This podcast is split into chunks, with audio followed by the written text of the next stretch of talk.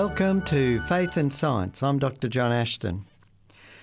Just recently, I was asked a question by a young person What actually is the evidence for creation? Can we have any evidence, you know, for creation itself as opposed to evidence that evolution is impossible? And my reply was, well, the account of creation that is in the Bible is really the only reasonable account that we have uh, for the origin of the earth and the, the universe. You know, papers have been published um, purporting to um, explain how, you know, first life formed and this sort of thing from chemicals. But when we actually look at the chemistry of those uh, claims, we find, yes, they, they don't work. So the Sure. So there's lots of evidence that evolution is impossible, that life couldn't form by chance. But in terms of the actual account of creation, the the only evidence we have is the evidence that's been preserved for us in the Bible. And of course, when we think about it, that um, Noah's son Shem was still alive during Abraham's time. And uh, so a lot of the material about uh, creation, which would have been passed down through the patriarchs, would have been available there. matter of fact, Noah only died a few years before Abraham was born. But when we look at actual scientific evidence, the for me, one of the strongest evidences is that the surface of the earth is young. And civilizations are young. So to me, and there are, um, there's evidence that the, the surface of the earth is only thousands of years old. And this, of course, fits in with the flood account that about uh, four and a half thousand years ago, or thereabouts, about two and a half thousand BC, there was the global flood, a catastrophic destruction of the surface of the earth with only a few survivors. That was Noah and his uh, uh, wife and uh, their three sons and their wives. And from that family group, the earth uh, repopulated. And of course, we have the evidence uh, for that. It's quite a, uh, fascinating that, of course, we inherit mitochondrial DNA from our mothers, and there are three main groups of mitochondrial DNA. So, just little subtle things like this uh, confirm the uh, biblical account as being, you know, highly accurate. And of course, some people say, well, you know, um, it's the Bible isn't meant to be a, a science textbook, but the thing is, that it still is correct. It doesn't have to explain things, and it's not meant to give a scientific explanation. But the facts that it states still should be scientifically correct. And that's what we find. And that's why I'm so enthusiastic about the Bible, because there are so many aspects of this that demonstrate that the uh, Bible is, you know, scientifically correct. Now, there was a um, a chapter titled "Evidences of a Youthful Earth" in a book uh, that was published um, a few years ago now in 2005. It was called Origin by Design, and the authors were Harold uh, uh, Coffin, Robert Brown, and uh, R. James Gibson. And so that was published in uh, 2005. And in this uh, chapter, there, well, in this book was this chapter, Evidences of a Youthful Earth. And I, I think it's actually uh, gave quite a lot of very insightful um, evidences which suggest, very strongly suggest, uh, recent creation. And when talking about creation, we think, well, if the flood account is correct, then that is you know, powerful evidence that the biblical account of creation is also going to be uh, correct. When, of course, in, in school and on, you know, sort of uh, notice boards in national parks and that, we are all the time told about how old the Earth is and that it takes millions of years to build mountains or to erode canyons and so forth. But when we actually look at the evidence, it doesn't point to great ages. And the author of that particular chapter was um, Dr. Harold uh, Coffin, and he had a PhD in zoology, but he did a, a lot, he was a creationist. And he did a uh, quite a lot of primary work, particularly in the area of Spirit Lake after the uh, Mount St Helens eruption, and, and saw what was happening there and he was one. He was uh, the main contributor to this uh, chapter, and he's written a number of different articles, and he points out that natural processes, for example, will destroy cliffs in time. And so rocks and little overhangs, they break off the cliffs because of erosion. And of course, freezing and thawing can cause cracking in rocks. Um, as water, uh, when it goes below four degrees, it begins to expand, and so water trapping is trapped in the rocks, and the surface can freeze over first. And then, as it gradually freezes further into the rock, it's trapped there. As it expands, it can actually crack rocks apart. And of course, then there's also earthquakes. And so the products of these erosions accumulate at the bottom of cliffs.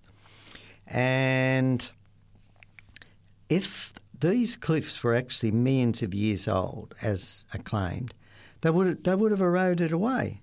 They would have um, the cliffs wouldn't be there, particularly you know with the sharp edges and the and the steep mountain sides that we often see in places like New Guinea and the Himalayas. And the other thing is that also this material runs down and it will fill up lakes. So lakes uh, will fill up. And um, the other thing is, too, with lakes, that plants that grow along the margins of lakes, the edges of lakes, gradually push in towards the centre. So they accumulate soil and they grow a little bit further, accumulate some soil. And skeletons living in the water will accumulate on the bottom, and trees and leaves and other materials fall in to the water. So after a while, lakes will fill up. So these claims that many of these lakes, the, you know, are going to be millions and hundreds of millions of years old, again, just doesn't work because they would they would fill up. Um, one of the examples, for example, that uh, Dr. Harold Coffin gives in his book is that in New England, area of the United States, early uh, settlers rowed their boats across lakes where there are now meadows. And um, he points out that when you look at the rates at which lakes sediment up and, and change back into land, the fact that there are lakes all over the surface of the world is actually a very good sign that the surface of the earth is, is young. And um, there are lakes in more southerly areas that we know were formerly covered by glaciers.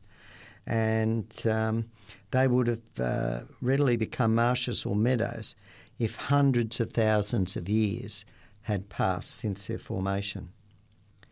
I was interested to read when I was uh, reading the article that there's a river that flows into the Adriatic Sea in Europe that's called the Po River, P O River.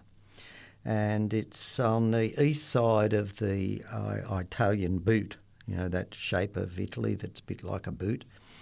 And of course, there's a lot known about the uh, the history in that area because you know we had the Roman Empire in that area and um, Greek uh, uh, history before that, and uh, he points that we can actually trace the growth of this delta from uh, historical and archaeological records, and what uh, has happened is that sites that were once directly on the coast are now several kilometres inland. And the present protruding delta has built out into the sea since 1000 BC. And so, again, as we look at the uh, Po River, it does it deposits uh, uh, some sediments. Um, and some of these sediments are spread along the upper edge of the Adriatic, there's no way that the Po and its delta building activity can be more than a few thousand years old. So when we look at these examples, it, it's really, really um, you know strong evidence. I think I mentioned before that my wife and I have been to to Ephesus, and when you look there, that city that was once you know beside the sea is several kilometres again inland now. It's changed so much, and yet you know the amphitheatre and the road and some of the houses and the streets along which you know Mark Antony and Cleopatra would have walked are still there, and Paul would have taught, and so forth. So when we look at these examples, and these examples we can go and measure, we've got a lot of evidence for, they actually don't fit with the ideas of uniformitarian geology that require the deltas of the world's rivers to be much larger and much older than they actually are. And of course, but that's again what uh, the students are taught. Um, sediments are also accumulating in the ocean basins. Now, these um, sediments, uh, there we have, uh, there's dissolved substances raw being washed into the sea, there's solid material and runoff, continuous uh, from the islands and continents, and again there's remains of organisms that lived and died in the oceans themselves. Um, as well as glacier and iceberg transported sediments and windblown dust and so forth, seashore erosion, volcanic eruptions, and there's even meteorite dust.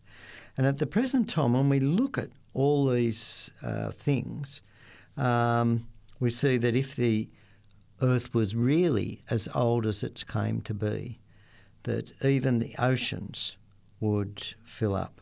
And the oceans cover about 70% of the Earth's surface. But they have uh, an average depth of nearly five times the average height of the land above the sea. And so, really, the land area would, if it was really that old, old would have eroded down to sea level long before the sea basins became full. So, again, when we look at the data that we have, all these things again are pointing to a young Earth. Um, there's lots of uh, you know fascinating um, things. There's other things, of course. Um, geologists claim that uh, there were 150 million years that uh, the continents have been breaking apart. Um, they provide, say, would have provided sufficient time for land areas to erode to sea level, you know, 10 or 12 times. So, as we say, when we look at the standard geological model, you've got these continents moving apart over 150 million years, but yet they would have eroded away in probably less than 10 million years, or around 10 million years. So, again, these when we look at this data, to me, it's all adds up, and there's data from all, all around the world. Um, for example, the present rate of runoff would have buried the whole Gulf of Mexico with sediments in six million years. The Mississippi River alone could have eliminated the whole of the Gulf in 10 million years. But yet the Gulf of Mexico is largely open. So again, we have this evidence right in front of us that these structures that we see, like the Gulf of Mexico and so forth, uh, that have these massive rivers flowing into them, like the Mississippi, can't be the hundreds of millions of years old that the standard geology textbooks require for their model of the age of the Earth. And that's something that we um, need to consider in that the textbooks are based on a particular model, and this model is saying that the, the, the lowest fossil bearing rocks, the, the Cambrian, are you know, 550 to 600 million years old. But we know, as we can see from, from, this, um, from this erosion data, which is extensive all over the world, and we, we have the examples there, that the, the surface just can't be that old. But yet they require these times because they want really, really long ages for the evolution of the so-called evolution of all the different types of animals that they find and creatures and plants and so forth they find further up what is called the geological column. The other thing that we need to uh, bear in, in mind is that um, while the continents uh, still rise uh, above sea level quite quite high, and the basins are largely unfilled, this really throws into question the existence of the continents and the oceans for hundreds of millions of years. So that's the other side. This whole model that has this picture of these continents and oceans being as they are for hundreds of millions of years just doesn't fit anymore. The other aspect is the absence of major erosion in the geologic column itself is a striking feature of its structure. If we look at the way that people draw the geological column, and I've talked about this before, when you look at the strata in the Grand Canyon, you see all these parallel surface layers there. The long periods of time had transpired between the strata. Weathering and erosion should have broken up the lower strata. And yet, these sort of irregularities are very rare to find anything like that. And any sort of erosion that is seen is sort of very, very minor. And so again, the, um, the these millions of years that the the standard geologic literature claims really doesn't fit the evidence that we can go out and observe. The other reason for young Earth may be provided by um, humanity itself. One of the things that Dr. Coffin uh, talks about is the known rates of increase in human population and it doesn't seem possible for humans to have occupied the earth for several million years. Also, when we study the history of language and the history of agriculture, it goes back just a couple of thousand years before Christ, um, about 4,000 years ago, and then suddenly it disappears. And of course, sometimes now we find people trying to um, you know, find and uh, carbon 14 date some of these older things. But really, when we look at the history, the history that we can depend on goes back about 4,000 years and then, yeah, just suddenly stops. And when we look at the carbon 14 dating, of course, we know that's very iffy, can't be properly calibrated, um, and there's lots of uh, reasons why any long ages that we get there really need to be calibrated in terms of much shorter time periods because the carbon 14 levels at that time are unknown. They're affected by cosmic ray flux, which is affected by this magnetic field and all these other unknowns. The other thing, of course, is that um, when we look at the um, the fossils, there are many plants that appear in the fossil record that are living today. One of the classic ones are the ginkgo. And um, the ginkgo plant, and, and, perhaps many people take uh, ginkgo, ginkgo extract. It's supposed to improve uh, circulation of the blood and particularly to the brain. Uh, and of course, um, these were primitive, uh, as primitive trees and prehistoric trees. And of course, they're found um, uh, living specimens, of course, of the ginkgo were found. Now they're they're grown um, in various places around the world. Um, nearby uh, to where I live, we have the Wollemi pines again, which were uh, pine trees, all types of pine that um, were believed to be extinct and existed hundreds of millions of years ago. But living specimens have been found in these very steep, walled canyons that are only about 100 uh, kilometres away from where I live. And when, again, you see these canyons, the sides of these canyons are, are virtually vertical and they're, they're, quite, they're quite narrow. They might be only uh, 50 metres across, something like that. Um, so they're very narrow canyons, and of course that's why the trees have been preserved in that they're in these sunken canyons in the mountains, and they've been protected from bushfires and this sort of thing that can ravish you know Australia. Um, and also from people chopping them down because they were very, very difficult to get to. You had to abseil into these um, canyons. And so, here again, the fact that we find these living uh, fossils of these trees again points to a young earth. Um, in the town of uh, Thermopolis, uh, that's Thermopolis in uh, Wyoming, in the United States, there's a large hot spring emerges from the ground and flows into the Bighorn River nearby. And um, local um, inhabitants began using this water in the city park, for example, back in 1905. Now, it's interesting that um, a particular compound, travertine, from the minerals in the water that flowed from the top of the pipe has formed a tent shaped dome around the pipe. And it's now, or when this uh, article was written about 15 years ago, it's reached a height and width of about 20 feet. And this dome even has a couple of small caves with stalactites inside. And so here we know that these um, these caves, this this cave, this whole structure with stalactites and stalagmites and cave, um, uh, well, it has stalactites inside rather, uh, has formed in about hundred years, less than hundred years. Um, in uh, Carlsbad Caverns in uh, New Mexico, famous caves down there, there are large pillars in what's called the New Cave.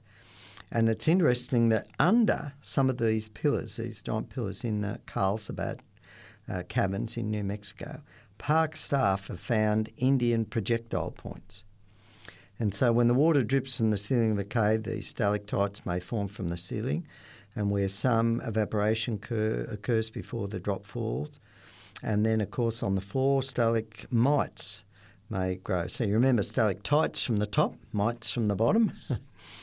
um, and these pillars in the new cave were two to three feet in diameter and about 15 feet tall.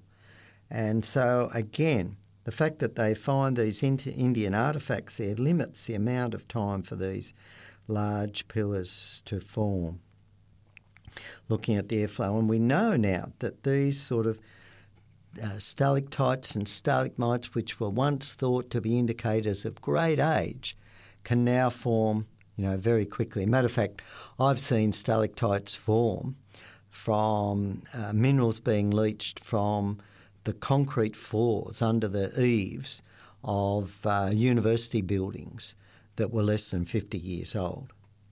And so I guess when we look at uh, the fact now that we've found the soft tissue in dinosaur remains, when we put all this together, we have this overall evidence that the surface of the earth is very young.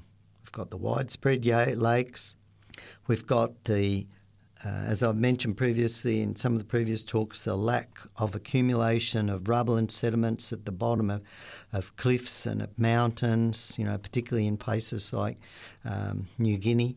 We've got the fact that you've got massive rivers like the Mississippi and the Nile flowing into areas that, if they were really hundreds of millions of years old, or 150 million years old, you know, with the movement of the continent, they should have deposited far, far more sediments that we find. Plus, we know that the continents themselves would have eroded away to sea level or less, or, you know, um, over that time. So, all around us is really this evidence of the of the young Earth.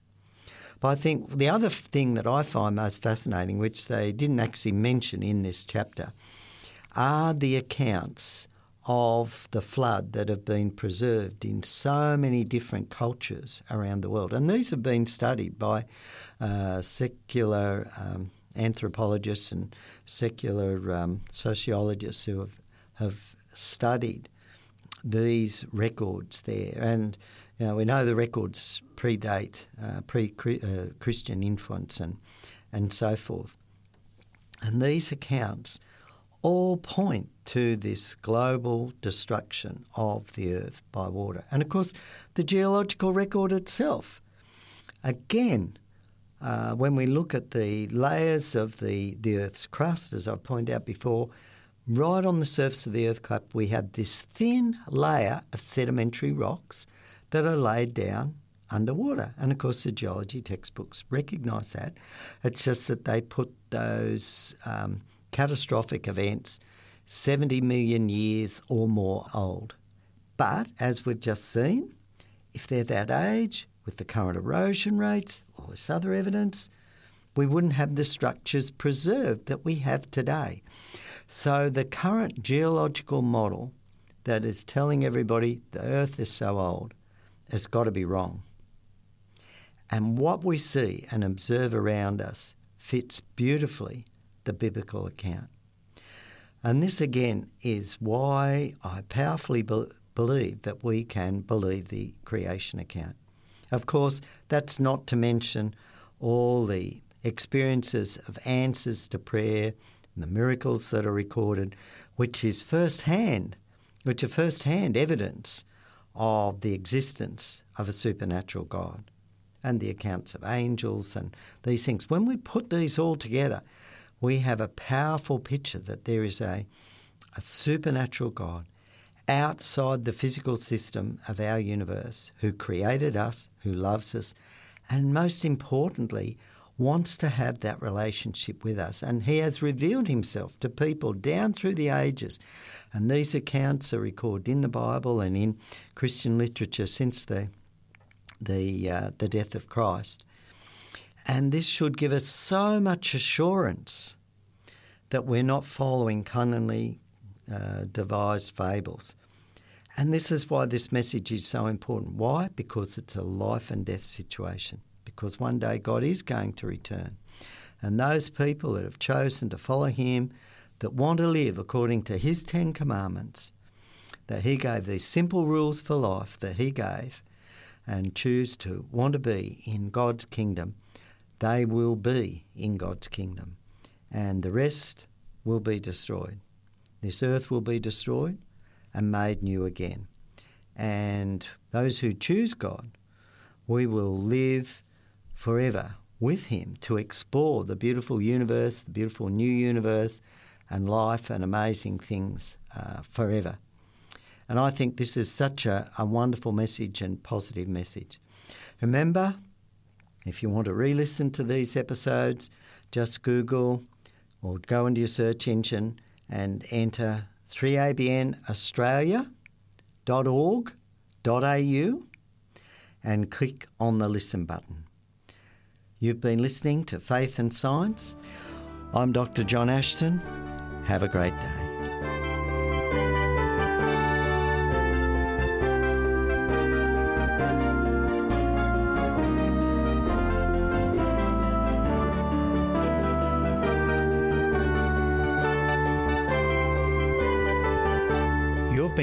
To a production of 3ABN Australia Radio.